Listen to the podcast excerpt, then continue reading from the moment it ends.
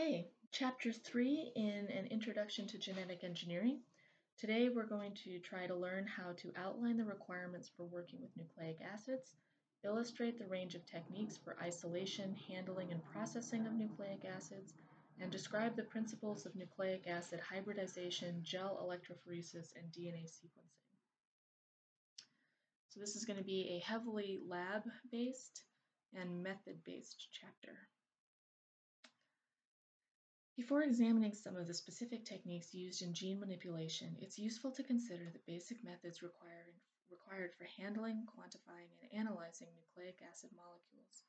It's often difficult to make the link between theoretical and practical aspects of the subject, and an appreciation for the methods used in routine work with nucleic acids may be of help when the more detailed techniques of gene cloning and analysis are described. One of the striking aspects of gene manipulation technology is that many of the procedures can be carried out with fairly basic laboratory setup. Although applications such as large-scale DNA sequencing and production-scale biotechnology require major facilities and investment, it's still possible to do high-quality work within a normal research laboratory. The requirements can be summarized under three headings: general laboratory facility, cell culture and containment, processing and analyses. General facilities include aspects of layout and furnishings for the lab, provision of essential services such as water, including distilled and/or deionized water sources, electrical power, gas, compressed air, vacuum lines, drainage, and so forth. For the purposes of this, we'll be using the Whole Building Design Guide Associated Laboratory Specifications because they're easy. So, most of the normal services would be provided as part of any laboratory establishment and present no particular difficulty and expense beyond the norm. Cell culture and containment facilities are essential for growing the cell lines and organisms required for the research, with the precise requirements depending on the type of work being carried out. Most labs will require facilities for growing bacterial cells, with the need for equipment such as autoclaves, incubators, static and rotary, centrifuges, and protective cabinets in which manipulation can be performed. Mammalian cell culture requires slightly more sophisticated facilities, and plant or algal culture usually requires integration of lighting into the culture cabinets. And that's because of the photophosphorylation that we just discussed from plant physiology. In many cases, some form of physical containment is required to prevent the escape of organisms during manipulation. Isn't that fun? I love organics, man. The overall level of containment required depends on the type of host and vector being used, with the combination providing usually a level of biological containment in that the host is usually disabled and does not survive beyond the laboratory, which is kind of sad. For those of you into D&D, you know, they introduced that new module that was the simian, like vaguely sinister genetic engineers, and I think this is why they're sinister. And not even vaguely, I mean, they're genuinely kind of scary. And I think this is probably why. If you're a scientist, disabling your host and ensuring that it cannot survive beyond the laboratory, that's some evil shit right there. The overall containment requirements will usually be specified by national bodies that regulate gene manipulation, and these may apply to bacterial and mammalian cell culture facilities. Thus, a simple cloning experiment with E. coli may require only normal microbiological procedures, whereas an experiment to clone human genes using viral vectors in mammalian cell lines may require the use of more stringent safety systems. For processing and analysis of cells and cell components such as DNA, there is a bewildering choice of different types of equipment. At the most basic level, the type of automated pipette and microcentrifuge tube can be important. Are researchers struggling with pipettes that don't work properly or with tubes that have caps that are very hard to open will soon get frustrated. At the other end of the scale, equipment such as ultracentrifuges and automated DNA sequences may represent a major investment for the lab and need to be chosen carefully. Much of the other equipment is relatively small and low cost, with researchers perhaps having a particular brand preference.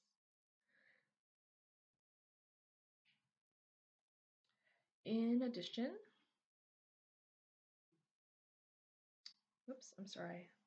In addition to what might be termed infrastructure and equipment, the running costs of a laboratory need to be taken into account, as this is likely to be a major part of the expenditure in any given year after startup. Funding for research is a major issue for anyone embarking on a career in science, and the ability to attract significant research funds is a major part of the whole process of science, and one of the most frustrating, I think. Yeah, funding is just so demoralizing. A mid-sized research team in a university, say 3 academic staff, 5 postdoctoral research assistants, 6 PhD or MSc students, and 4 technical staff, might easily cost in the region of £1 million a year to run when salary, overhead, equipment, and consumables are considered. Thus, a significant part of a senior research scientist's time may be taken up with securing grants for various projects, often with no guarantee of available long-term funding. Another portion of time is going to be spent running asset management and return on investment budget studies, because if you ask for equipment, you have to be able to back up why it's necessary, and you have to be able to back up the overall costs both year over year and quarter over quarter if you're working for private industry. So in case anyone wonders why I have such an obsession with asset management and supply chain concerns, it's because of this exact thing. If you want to do the research, you have to identify the funding sources, and that requires politics and patience with some of the business aspects of what people expect from you. It can be very challenging. Isolation of DNA and RNA. Every gene manipulation experiment requires a source of nucleic acid in the form of either DNA or RNA. It is therefore important that reliable methods are available for isolating these components from the cells. There are 3 basic requirements. 1. Opening the cells in the sample to expose the nucleic acids for further processing. 2. Separation of the nucleic acids from other cell components. And 3. Recovery of the nucleic acid in a purified form. A variety of techniques may be used, ranging from simple procedures with few steps up to more complex purifications involving several different stages. These days, most molecular biology supply companies sell kits that enable purification of nucleic acids from a range of sources. The first step in any isolation protocol is disruption of the starting material, which may be viral, bacterial, plant, or animal. The method used to open cells should be as gentle as possible, preferably utilizing enzymatic degradation of cell wall material, if present, and detergent lysis of cell membranes. If more vigorous methods of cell disruption are required, as is the case with some types of plant cell material, why? Because they have those tough cell walls, there is a danger of shearing large DNA molecules, and this can hamper the production of representative recombinant molecules during subsequent processing. Following cell disruption, most methods involve deproteinization stage. This can be achieved by one or more extractions using phenol or phenylchloroform mixtures. On the formation of an emulsion and subsequent centrifugation to separate the phases, protein molecules partition into the phenol phase and accumulate at the interface. The nucleic acids remain mostly in the upper aqueous phase and may be precipitated from solution using isopropanol or ethanol. Some techniques do not require the use of phenolic mixtures and are safer and more pleasant to use than the phenol-based extraction media. You know, we've been doing this for centuries using alcohol. So if you ever wonder why some of those herbal remedies require an alcohol base, it's to do this. It's to break the cell walls to release some of those organelles and key chemicals of concern into the solvent.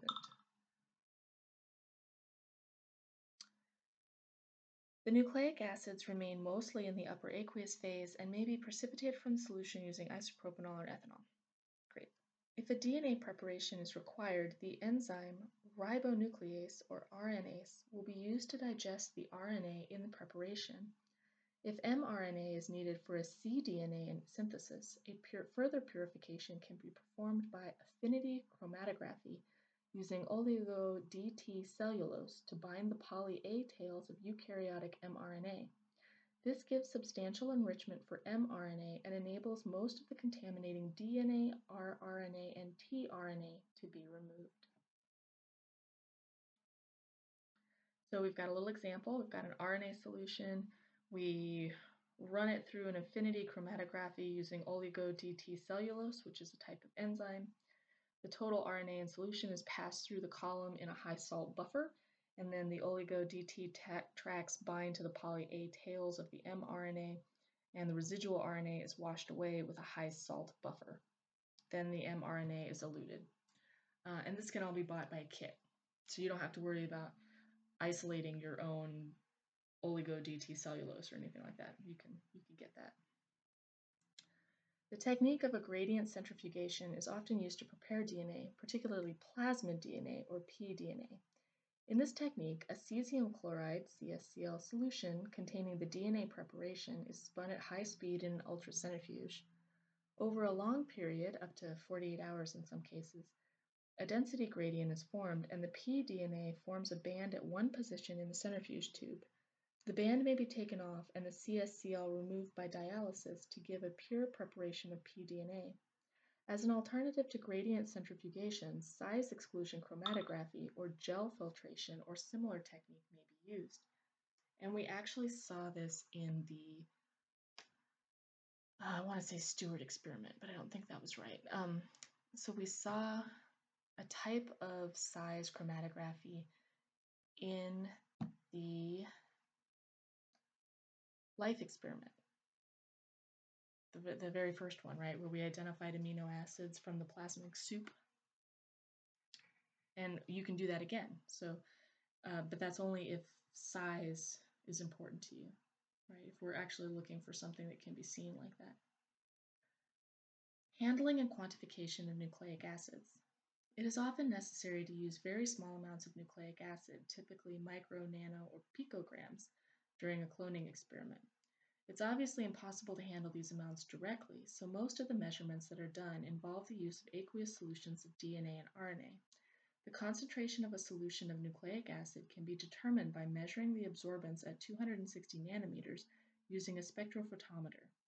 At A 260 of 1, is equivalent to a concentration of 50 micrograms per milliliter for double-stranded DNA or 40 micrograms per milliliter of single-stranded DNA or RNA. If the A280 is also determined, the A260 to A280 ratio indicates if there are contaminants present, such as residual phenol or protein. The A260 to A280 ratio should be around 1.8 for pure DNA and 2.0 for pure RNA preparations. In addition to spectrophotomic methods, the concentration of DNA may be estimated by monitoring the fluorescence of bound ethidium bromide.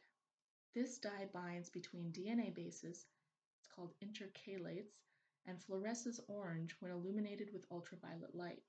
So we actually did this in the organic chemistry lab 2 years ago, but we were using it for PAHs, polycyclic aromatic hydrocarbons. So I'm not quite sure if that's the same thing, but we were using ethidium bromide for its color-changing properties. By comparing the fluorescence of the sample with that of a series of standards, an estimate of the concentration may be obtained.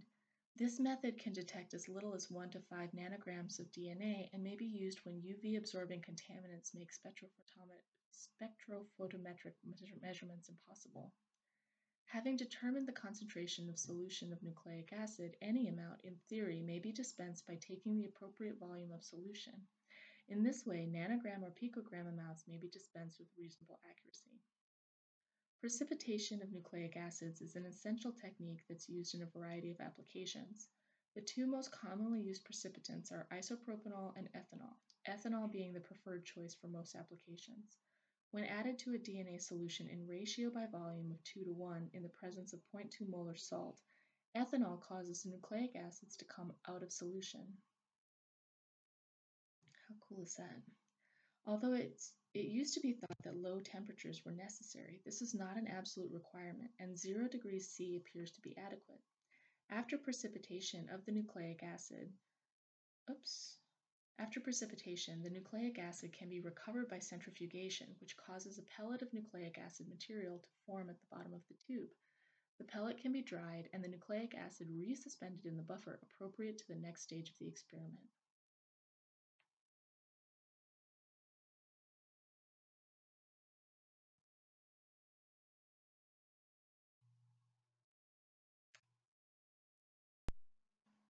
Labeling of nucleic acids. A major problem encountered in many cloning procedures is that of keeping track of the small amounts of nucleic acids involved. The problem is magnified at each stage of the process because losses mean that the amount of material usually diminishes after each step. One way of tracing the material is to label the nucleic acid with a marker of some sort so the material can be identified at each stage of the procedure. So, what can be used as the label? Types of label, radioactive or not. Radioactive tracers have been used extensively in biochemistry and molecular biology for a long time, and procedures are now well established. The most common isotopes used are tritium, 3H, carbon-14, 14C, sulfur-35, 35S, and phosphorus-32, 32P. Tritium and 14C are low-energy emitters, with 35S being a medium-energy emitter and 32P being a high-energy emitter. Thus, 32P is more hazardous than the other isotopes and requires particular care and use. There are also strict statutory requirements for the storage and disposal of radioactive waste materials. Partly because of the inherent dangers of working with high-energy isotopes, the use of alternative technologies such as fluorescent dyes or enzyme-linked labels has become popular in recent years. Although these methods do offer advantages for particular applications, such as DNA sequencing, for routine tracing experiments, a radioactive label is still often the preferred choice. In this case, the term radiolabeling is often used to describe the technique. One way of tracing DNA and RNA samples is to label the nucleic acid with a radioactive molecule, usually a deoxynucleoside triphosphate, DNTP, labeled with 3H or 32P, so that the portions of each reaction may be counted in a scintillation counter to determine the amount of nucleic acid present. This is usually done by calculation, taking into account the amount of radioactivity present in the sample. A second application of radiolabeling is in the production of highly radioactive nucleic acid molecules for use in hybridization experiments. Such molecules are known as radioactive probes and have a variety of uses. The difference between labeling for tracing purposes and labeling for probes is largely one of specific activity, that is, the measure of how radioactive the molecule is. For tracing purposes, a low specific activity will suffice, but for probes, a high specific activity is necessary. In probe preparation, the radioactive label is usually the high-energy beta emitter 32P. Some common methods of labeling nucleic acid molecules are described next. End labeling. In the end labeling technique, the enzyme polynucleotide kinase is used to transfer the terminal phosphate group of ATP onto 5' hydroxyl termini of the nucleic acid molecules. If the ATP donor is radioactively labeled, this produces a labeled nucleic acid of relatively low specific activity, as only the termini of each molecule become radioactive. So we've got a lovely little description of DNA. So we've got our dual helix, end labeling DNA using a polynucleotide kinase, that's a PNK. DNA is a dephosphorylated using the phosphatase. DNA is dephosphorylated using phosphatase to generate a 5' OH group. The terminal phosphate of gamma 32P ATP, in this, it's represented as like a little circle that's popping onto the OH group that the PNK just broke apart, is then transferred to the 5' terminus by the PNK. The reaction can also occur as an exchange reaction with the 5' phosphate termini. Nick translation. Nick translation relies on the ability of an enzyme DNA polymerase I to translate or move along the DNA, a nick created in the phosphodiester backbone of the DNA double helix. Nicks may occur naturally or may be caused by a low concentration of the nuclease DNase I in the reaction mixture. DNA polymerase I catalyzes a strand replacement reaction that incorporates new DNTPs into the DNA chain. If one of the DNTPs supplied is radioactive, the result is a highly labeled DNA molecule. There's a lovely little example on location 1032 of the digital version, but it is very visually oriented, so I'm not going to even try to describe that. Labeling by primer extension. Labeling by primer extension refers to a technique that uses random oligonucleotides, usually hexadeoxyribonucleotide molecules, sequences of 6 deoxynucleotides, to prime synthesis of a DNA strand by DNA polymerase. The DNA to be labeled is denatured by heating, and the oligonucleotide primers anneal to the single-stranded DNAs. The Klenow fragment of DNA polymerase can then synthesize a copy of the template, primed from 3' hydroxyl group of the oligonucleotide. If a labeled DNTP is incorporated, DNA of a very high specific activity is produced.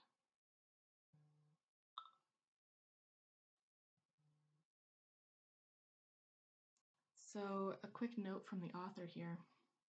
In most labeling reactions, not all the radioactive DNTP is incorporated into the target sequence, and non-incorporated isotope is usually removed before using the probe.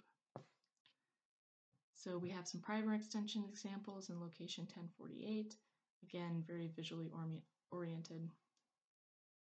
In a radiolabeling reaction, it's often desirable to separate the labeled DNA from the unincorporated nucleotides present in the reaction mixture.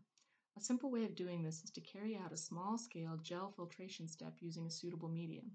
The whole process can be carried out in a Pasteur pipette, with the labeled DNA coming through the column first, followed by the free nucleotides. I assume because of weight.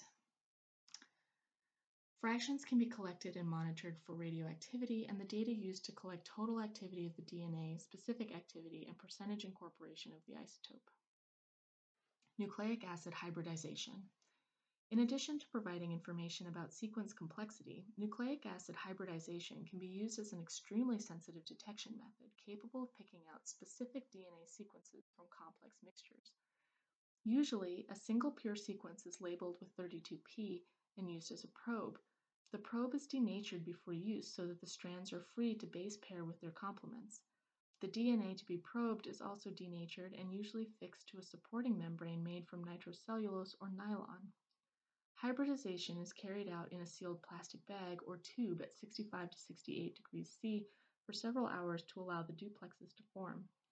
The excess probe is then washed off, and the degree of hybridization can be monitored by counting the sample in a scintillation spectrometer or by preparing an autoradiograph where the sample is exposed to X-ray film.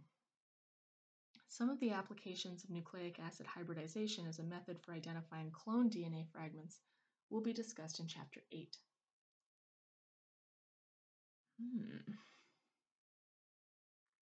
I've never used a scintillation spectrometer or an autoradiograph. I wonder how that works. Gel electrophoresis.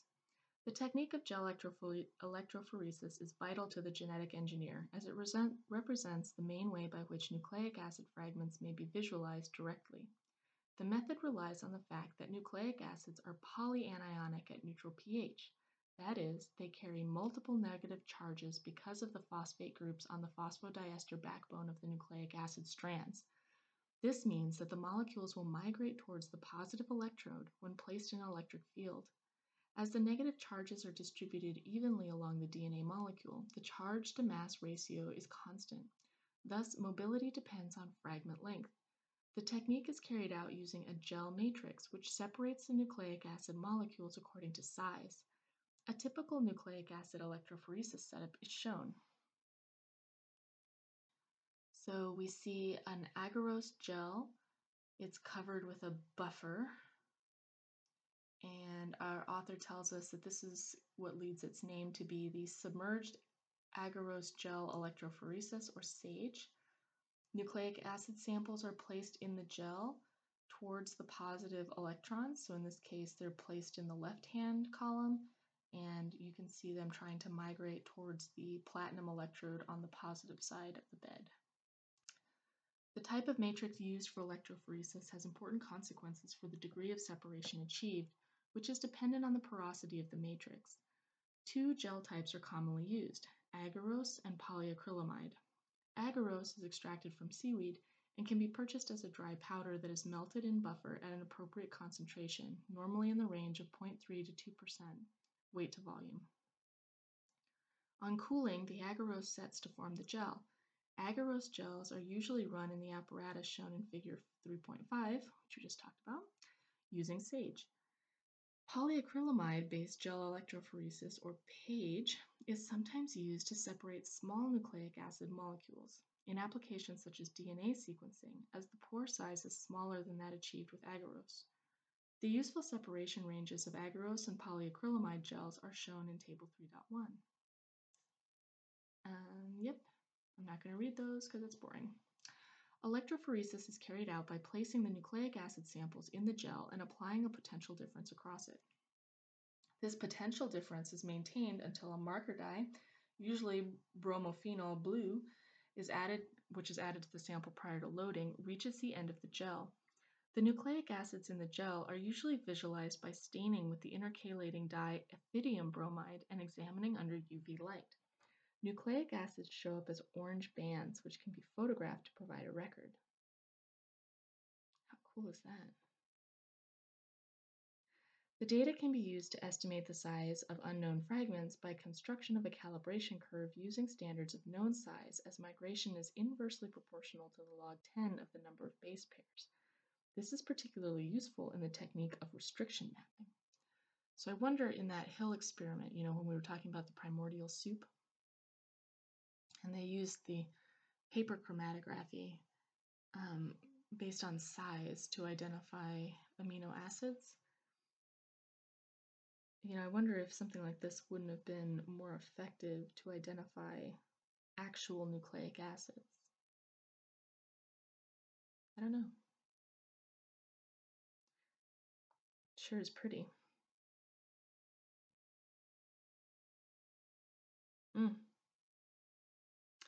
So we've got some notes here. We show an example of an agarose gel stained with ethidium bromide under UV irradiation, and you can see the DNA samples showing up as orange smears or orange bands on a purple background. Each individual band indicates a discrete fragment of DNA.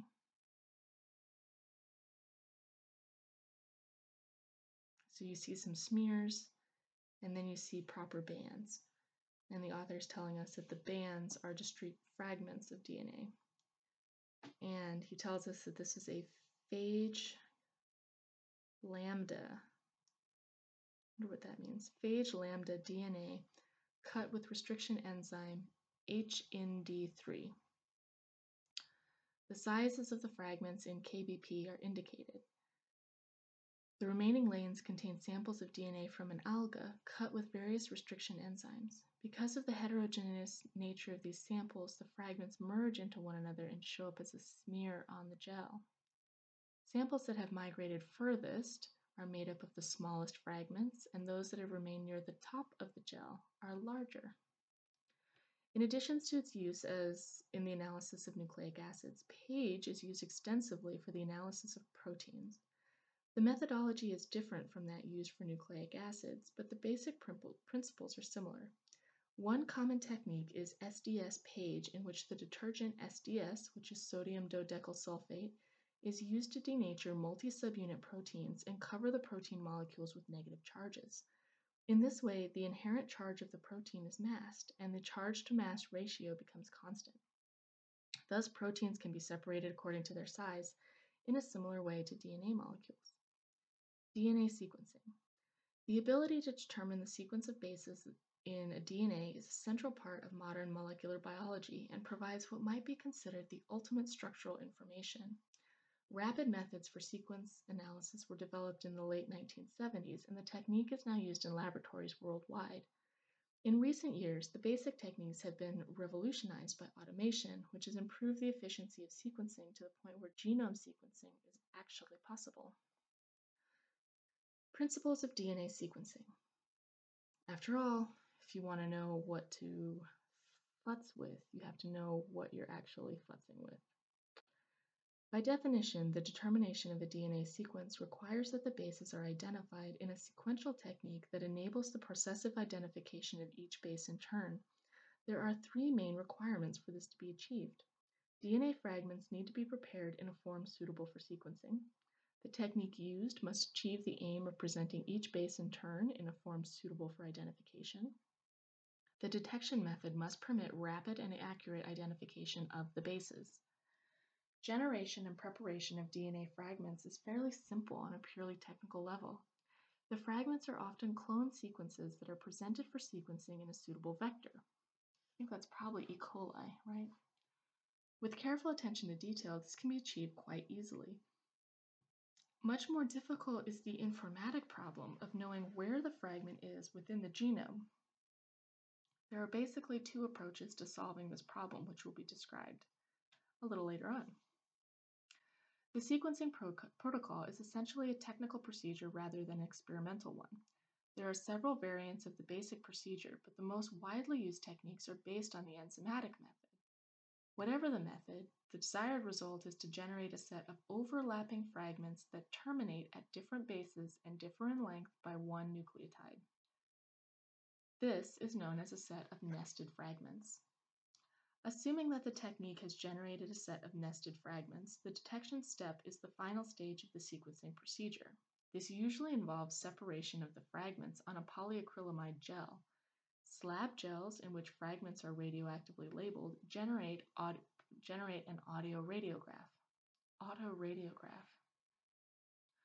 Automated sequencing procedures tend to use fluorescent labels and a continuous electrophoresis to separate the fragments, which are identified as they pass a detector. Remarkable. There are two main methods for sequencing DNA. One method, developed by Alan Maxam and Walter Gilbert, chemicals are used to cleave the DNA at certain positions, generating a set of fragments that differ by one nucleotide. The same result is achieved in a different way in a second method developed by Fred Sanger and Alan Coulson, which involves enzymatic synthesis of DNA strands that terminate in a modified nucleotide. Analysis of fragments is similar for both methods and involves gel electrophoresis and autoradiography, assuming that the radioactive label has been used. The enzymatic method and variants of the basic technique has now almost completely replaced the chemical method as the technique of choice, although there are some situations where chemical sequencing can provide useful data to confirm information generated by the enzymatic method. As already mentioned, fluorographic detection methods can be used in place of radioactive isotopes. This is particularly important in DNA sequencing, as it speeds up the process and enables the technique to be automated. We'll look at this in more detail in Chapter 10 when we consider genome sequencing. The difficulty of preparing a fragment for sequencing is largely dependent on the scale of the sequencing project. If the aim is to sequence a part of the gene that has already been isolated and identified, the process is relatively straightforward and usually requires that the fragment is of a suitable length and in a suitable form for the sequencing procedure in use. If, however, the aim is to sequence a much larger piece of DNA, such as an entire chromosome, the problem is much greater. In this case, the sequencing strategy is important, and there are two approaches to this. The first is an ordered sequencing strategy, often called the clone-by-clone or clone-contig method.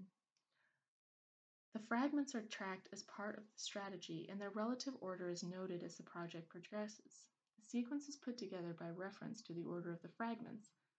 The second approach is the so-called shotgun sequencing method, where the fragments are generated and processed at random. Assembly of the sequence is then carried out by searching for sequence overlaps using a computer. Two strategies are shown in Figure 3.7. Ooh, yeah, I'm not going to be able to describe that. Yeah, that's location 1160.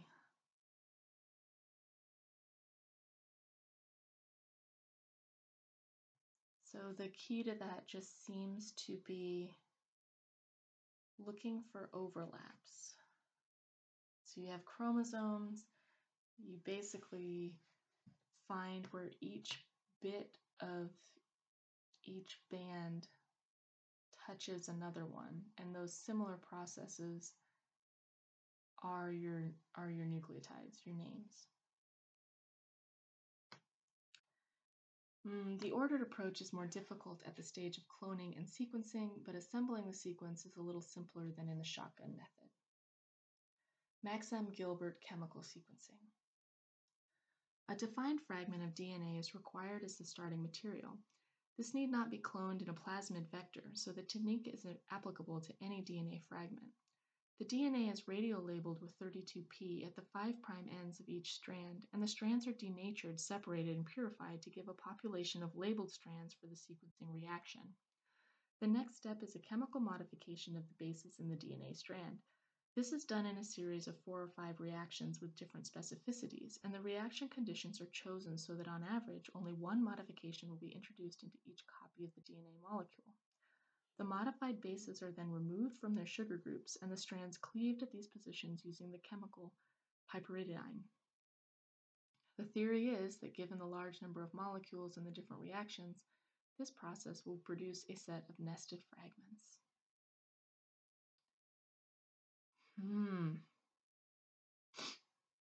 Oh, and we're looking for a label at the 5' termini, always, because that's the beginning. Remember, 5 to 3. Sanger-Coulson dideoxy or enzymatic sequencing. Although the end result is similar to that attained by the chemical method, the Sanger-Coulson procedure is totally different from that of Maxam-Gilbert. In this case, a copy of the DNA to be sequenced is made by the Klenow fragment of DNA polymerase. The template for this reaction is single-stranded DNA, and a primer must be used to provide the 3' terminus for DNA polymerase to begin synthesizing the copy. The production of nested fragments is achieved by the incorporation of a modified DNTP in each reaction. These DNTPs lack hydroxyl groups at the 3' position of deoxyribose, which is necessary for chain elongation to proceed. Such modified DNTPs are known as dideoxynucleoside triphosphates, or DDNTPs. The 4 DDNTPs, A, G, T, and C forms, are included in a series of 4 reactions, each of which contains the 4 normal DNTPs. The concentration of the dideoxy form is such that it will be incorporated into the growing DNA chain infrequently. Each reaction, therefore, produces a series of fragments terminating at a specific nucleotide, and the 4 reactions together provide a set of nested fragments. The DNA chain is labeled by including a radioactive DNTP in the reaction mixture. This is usually an alpha-35S DATP, which enables more sequence to be read from a single gel than the 32P labeled DNTPs that were used previously. The generation of fragments for dideoxy sequencing is more complicated than for chemical sequencing and usually involves subcloning into different vectors. Many plasmid vectors are now available, and some types can be used directly for DNA sequencing experiments. Another method is to clone the DNA into a vector such as a bacterial phage M13, which produces single-stranded DNA during infection. This provides a suitable substrate for the sequencing reactions. So just as a quick note, I had so much trouble with this portion on the MCAT. So this is very good for anyone studying MCAT. They do a reading of a DNA sequence and an autoradiograph of the sequencing gel with a tracing of the autoradiograph. Yeah, I definitely bombed this because they don't give you the autoradiograph tracing. They only give you the electrophoresis with the bands, and then they ask you to identify the genetic sequences associated with that, and I did not do great. Yeah, like, so this was really hard for me. Woof.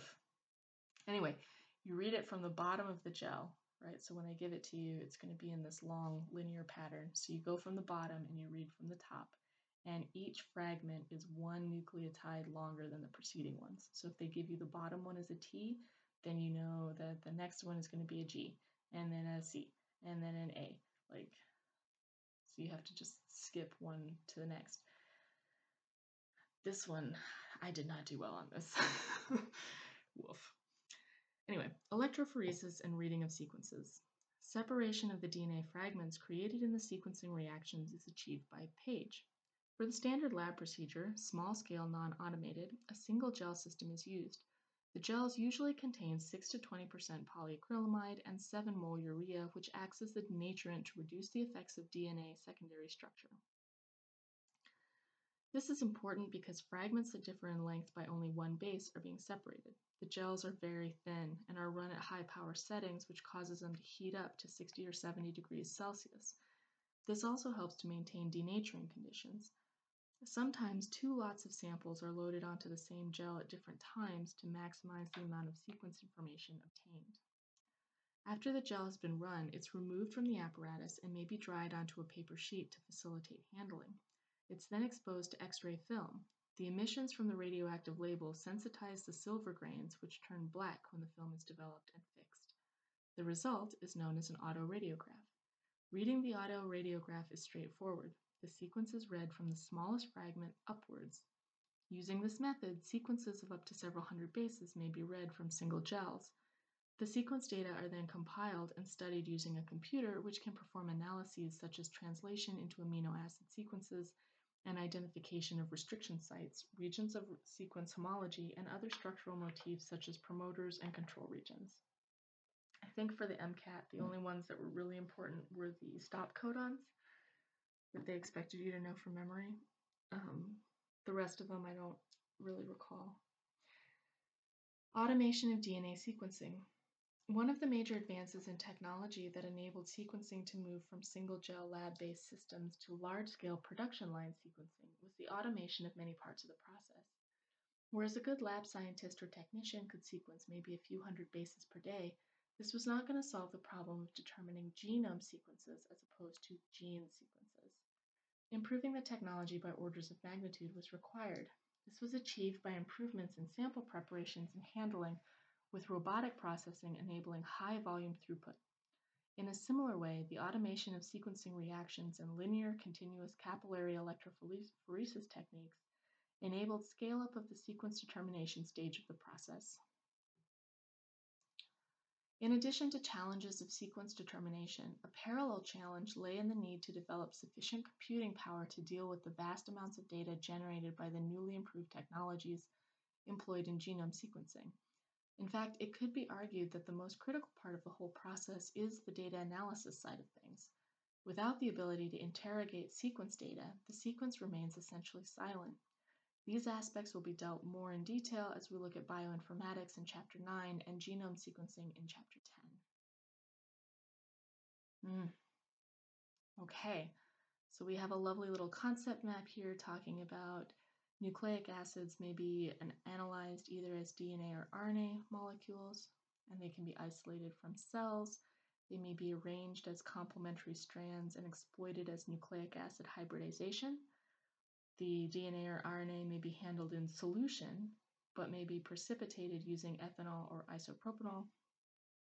DNA or RNA can be separated by electrophoresis on the basis of fragment length. DNA and RNA can be sequenced, DNA, by two methods, the chemical Maxam-Gilbert method or the enzymatic Sanger-Coulson method, which generate nested fragments, which then can be separated according to fragment length. DNA or RNA can be radiolabeled by end labeling or by strand labeling through either the Nick translation or the primer extension method. So quite a few options there. And there are no questions for this chapter, so we will not worry about it. But the reason I chose this particular book, one, is because it was the cheapest. But two, we want to do some genetic engineering for our phytoremediation, right? So if we're going to be doing a pilot study to capture local adaptations in situ, we're going to have to use some of these laboratory techniques to test for those genetic abnormalities or those genetic adaptations that would facilitate plant growth under adverse conditions, or help facilitate nutrient uptake, or any of those things. So that is why we're focusing on the methods here, because we're going to have to recommend some lab techniques to figure out how to handle local environmental conditions, say in a desert, when you're dealing with something very recalcitrant like metals, right? We're going to have to think about how we can help those plants do better. And also, I really like writing about genetic engineering, so I figure I should probably have a proper basis in it if I continue to insist on writing science fiction that involves genetic techniques I don't understand. So 2-for-1 deal on that one.